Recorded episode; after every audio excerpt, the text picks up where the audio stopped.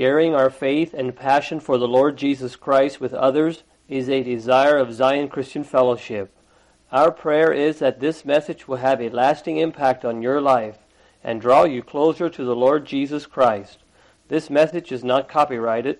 You are free to make copies for friends and neighbors. We only ask that you copy it in its entirety without alterations or changes. Now unto the King eternal, immortal, invisible, the only wise God, be honor and glory forever and ever. Amen. Blessing to be gathered together. Welcome to each one of the visitors, the students. Thank you for joining us here this morning. Um, I would like to sing a short song here, just by memory, before we start. Uh, the song is "Oh Heavenly Father." I think most of us know this song, and just sing this prayerfully to the Lord. Let's just sing it here. O Heavenly Father and merciful Lord, we come to you now in one mind and accord. We are so undeserving to make this request, and that's why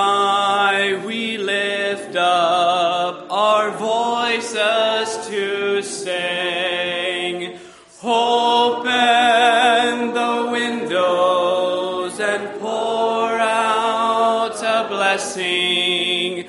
Shower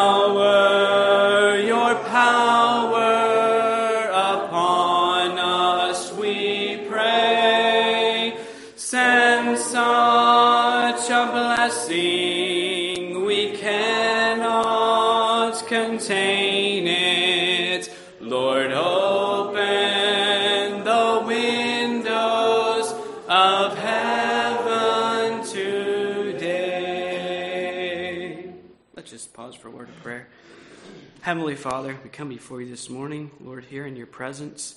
Father, we just pray that you would open the windows of heaven here this morning, Lord, and that your spirit could be here and move and work among us.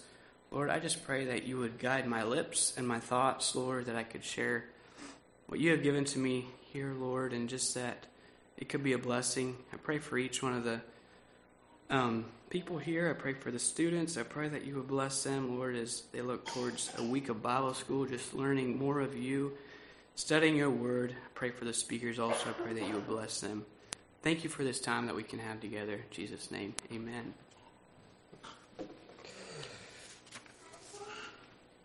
Well, this past week, as I was considering what to share this morning, um, thinking of the students coming in and looking to the Lord um, just to learn more of Him and um, seeking Him.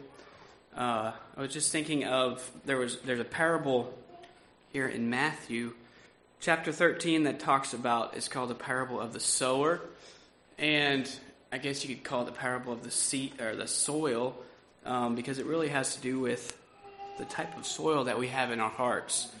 And I would just like to look at this this morning. Um, if you have your Bibles, you can turn to Matthew chapter 13.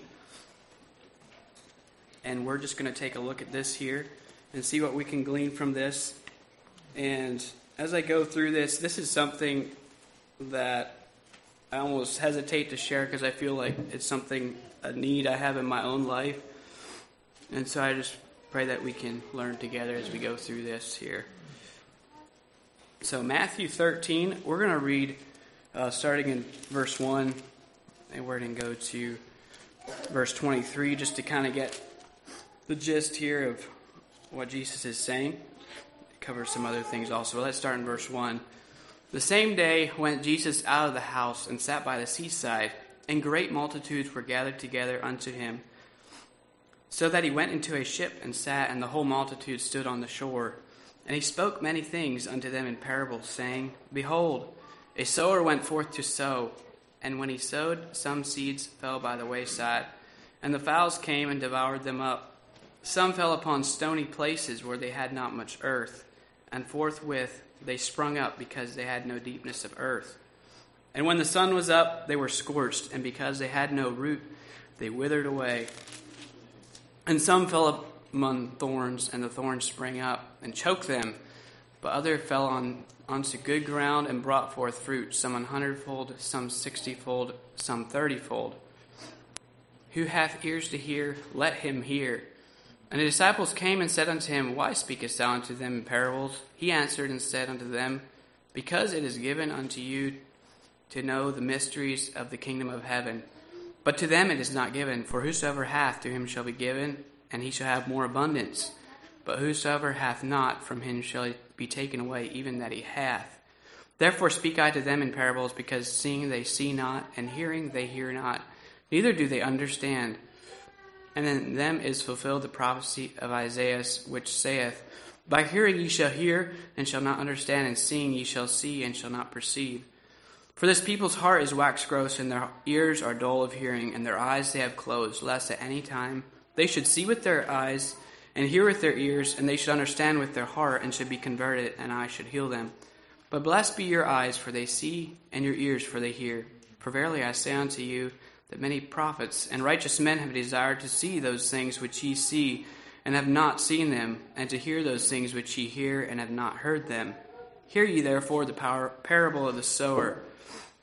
When anyone heareth the word of the kingdom and understandeth it not, then cometh the wicked one and catcheth away that which was sown in his heart.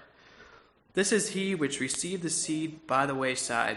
But he that received the seed into stony places, is the same as he that heareth the word, and anon with joy receiveth it. Yet he hath not root in himself, but endureth for a while. For when tribulation and persecution ariseth because of the word, by and by he is offended.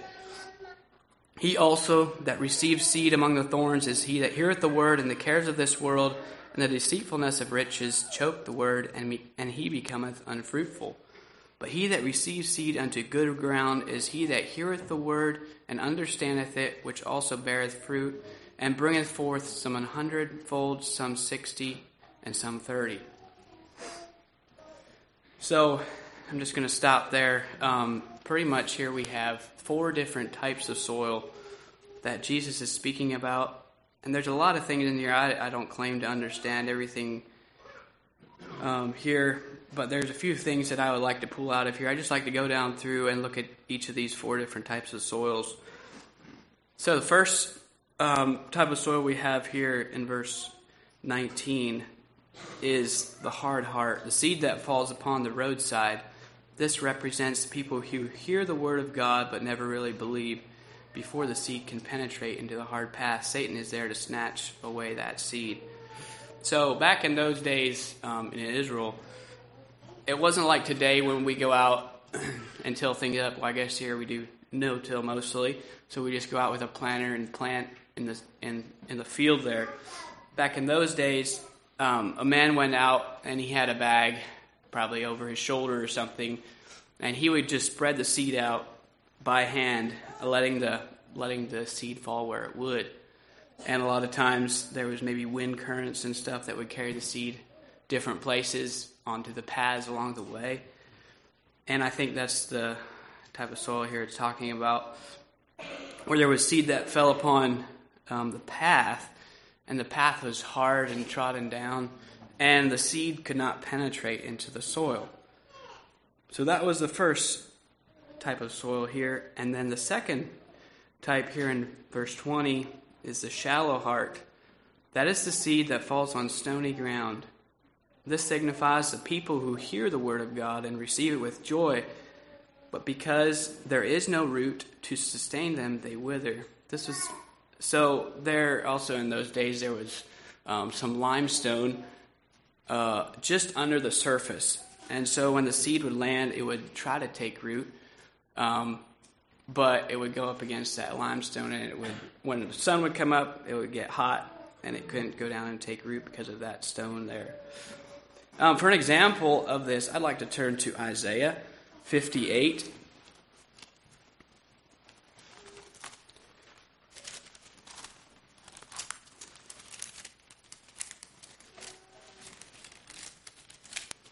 Isaiah 58, um, starting in verse 1, we'll read to 14, is talking here about Israelites. Cry aloud, spare not, lift up thy voice like a trumpet, and show thy peop- my people their transgressions, and the house of Jacob their sins. Yet they seek me daily, and delight to know my ways as a nation that did righteousness and forsook not the ordinance of their God. They ask of me the ordinance of my justice. They take delight in approaching to God. Wherefore have we fasted, they say, say they, and thou seest not? Wherefore have we afflicted our soul, and thou takest no knowledge? Behold, in the day of your fast ye find pleasures, and exact all your labors. Behold, ye fast for strife and debate, and to smite with the fist of wickedness. Ye shall not fast as ye do this day to make your voice to be heard on high.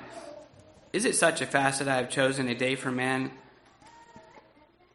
For man to afflict his soul? Is it to bow down his head as a bulrush, and to spread out sackcloth and ashes under him? Wilt thou call this a fast, an acceptable day to the Lord? Is not this the fast that I have chosen to loose the, the bands of wickedness, to undo the heavy burdens, and to let the press go free, that ye break every yoke? So here, um, the Israelites, they were pretending to delight in the Lord in order to gain favor with Him. While in the meanwhile, they were mistreating others, you know, and just acting like everything was fine. It would seem like their hearts here were shallow. They were just doing it to be seen their hearts weren't truly for the Lord.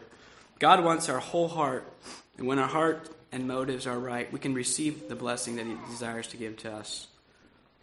Going back to Matthew again, um, the third type of soil is the crowded heart. Uh, verse 22. That is a seed that falls on ground where weeds choke out its growth. Sure, slowly and surely, these people busy with the cares and riches of the world lose interest in the things of God. You know, money and material things is something that we have to deal with. It's something that we work with every day. Um, the question is, does it control me or do I control it? I think, you know, it's good for us to consider from time to time how am I doing in that area? And this is something that I was challenged and convicted on just how much time do I spend in, with those things? We need to spend, you know, we have to in order to live and survive, but is that consuming us? It's the question we need to ask ourselves. um, I'd like to look, take a look here. Uh, turn with me to Acts chapter 5. It's a very familiar account.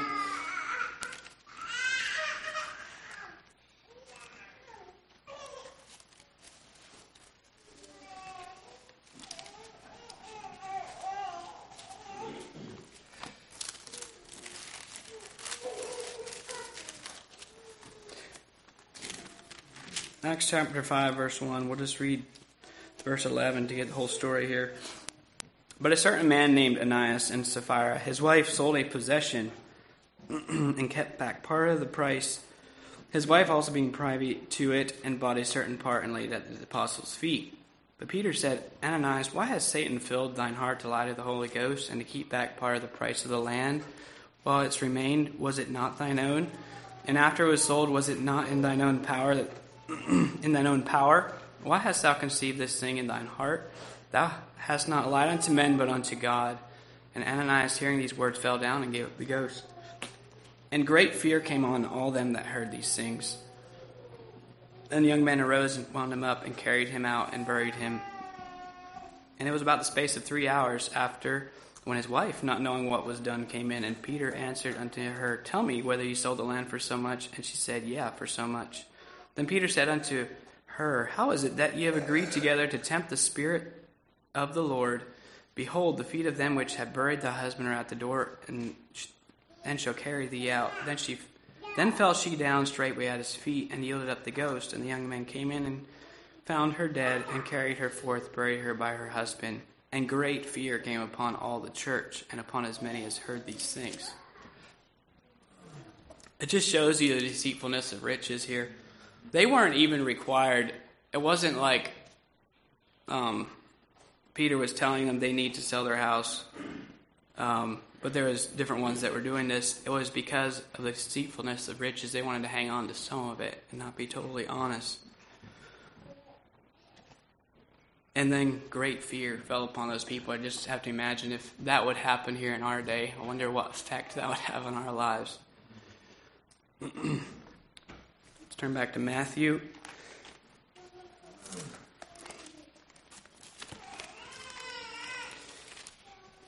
And then finally, uh, the last, the fourth type of soil, which is the soil I'm sure we all um, desire to have is the fruitful heart that receives the word. This seed falls on good ground and plant and the plants produce a rich harvest. Think one of the main differences between these soils versus the good soil is the good soil bears fruit. It has something to show for it. And that is just a challenge to me as I thought about that. What fruit am I producing in my life? Is it the good fruit? Is it the fruits of the Spirit? My desire is that it would be, and I'm sure that's your desire also. And then it says, um, some brought forth, let's see here. Uh, the good, the good ground. Some brought forth a hundredfold, sixtyfold, and some thirty. Back then, I think a good crop was between eight and tenfold. So a hundredfold was an outstanding crop. And that's what God desires for us. And I believe we can have that if we desire it and search it with, you know, with all our heart and seek God for that. Just in closing here, we are the ones who determine what kind of soil our hearts will be. We decide whether we will have a hard heart, a shallow heart, a crowded heart, or a receptive heart. James says, Therefore, lay aside all filthiness and overflow of wickedness, and receive with meekness the implanted word which is able to save your souls. So, just as we go into this week, um, I just encourage you to have soft hearts with uh, soil that is open and broken up, that can receive, you know, the seed that is planted. because really, ultimately, it's up to us, and that's my desire for myself too, that I could just hear you know, what is shared and allow God to change my life. So God bless you this week.